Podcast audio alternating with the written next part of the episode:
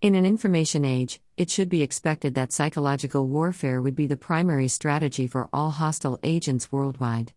And social media, of course, will be a vehicle for it, as are all forms of mass media. And not all the hostile characters are governments. Governments are undoubtedly hostile, but technology has provided an even playing field for even the most maniacal character who knows how to use psychological warfare on a gullible public for nefarious objectives. And this strategy has been in place since the beginning of mass media, for the entirety of the last century, and has been on overdrive so far in the 21st.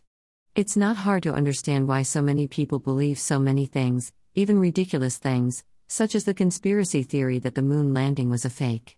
I would think of that conspiracy theory as an example of psychological warfare because the hostile agents who started it were not happy with what was learned with the actual moon landing by Neil Armstrong and Buzz Aldrin as when they landed on the surface, cut off communications with NASA, which amateur radio operators picked up, for around two minutes, where Armstrong revealed that there were other ships on the crater of the moon and that other life forms were there watching them. That, too, is considered a conspiracy theory, so what are we to make of any of it? Who do we believe?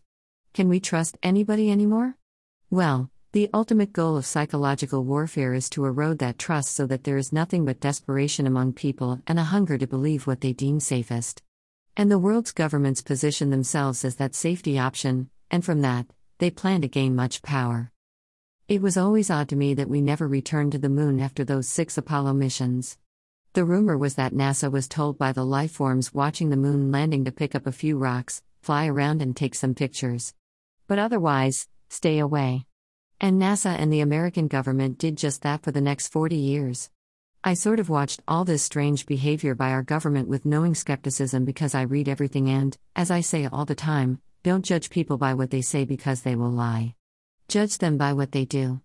I was very happy with President Trump's statements during his inauguration speech, where he said, We stand at the birth of a new millennium, ready to unlock the mysteries of space, to free the earth from the miseries of disease, and to harness the energies, industries, and technologies of tomorrow.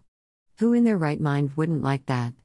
Well, governments who want to be in control didn't like that, and by returning to space, it was going to reopen all the secrets of the Apollo missions, such as why we never dared go back to the moon or other planets for that matter. We had been waved off by something. Well, I make no apologies about it. I think the human race was filled with interactions with beings from all over the galaxy.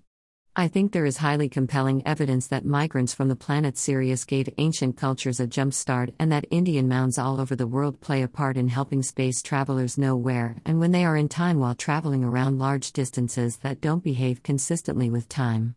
I don't think everything from Ancient Aliens the television show is correct, but I think they are knocking on the right door. But unlike those speculations, I don't think those interactions ever went away, but that they still occur to this day, and governments and occultists are still working to have relationships with many species of living beings from all over the place. When Neil Armstrong returned from his trip to the moon, he was never quite the same. He lived near me, and my wife and I looked to buy some property near his farmhouse outside Lebanon, Ohio. And people would run into him around town, and he would tell them things.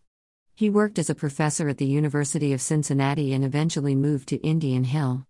But I watched him for a long time and was always curious about him. As a kid, I was very moved by the museum dedicated to him in Wapakoneta, just up the road along I 75 few hours or so. So I found his trip seven years after he walked on the moon to Ecuador looking for the reported ancient library there, supposedly built by giants and hosting 40 pound books made of gold in a secret library left behind by the visitors from other planets. Compelling. The cave where this library was rumored to be located was Cueva de los Tayos near the Santiago River, and it was Armstrong who put together a small expedition there to see what he could find. As it turned out, they saw some strange things and mapped the cave, but didn't find the library. Some artifacts indicated there was certainly more to the story, but the fact that a very logical and respected figure such as Armstrong, the first man to walk on the moon, was interested in such a thing, added to his behavior for the rest of his life, indicates that he was clearly rattled by what he saw on the moon and was looking for answers, behind the veil of what governments and power hungry despots conceal behind what we perceive as reality.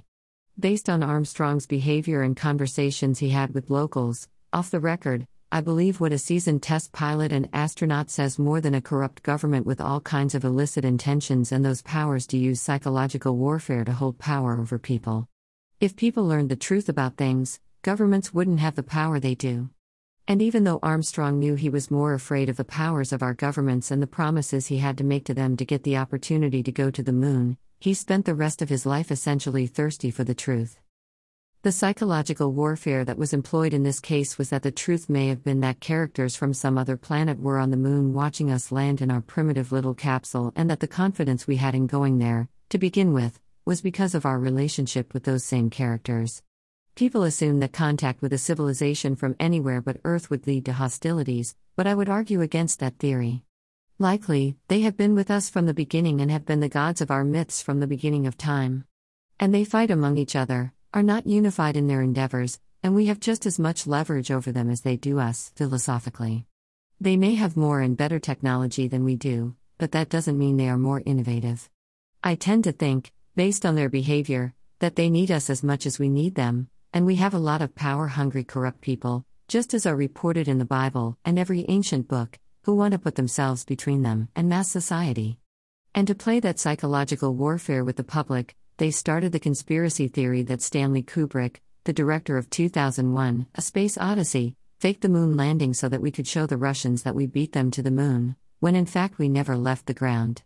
And in that way, they could hope to keep anybody from knowing the real truth, the thing that haunted Neil Armstrong for the rest of his life that there is a lot more to the world than just what we are told in the news and from our governments. We have caught our governments lying to us about election fraud, the conditions of wars around the world, and of course, the conditions of COVID and what it did to all of us. And knowing all that, you can bet they would lie to us about much bigger things. Yet we can know that we landed on the moon because we have telescopes, and we know where we landed and what we left behind. Because the evidence is right there for all to see, we just need to look at it. Rich Hoffman. Click to buy the Gunfighter's Guide to Business.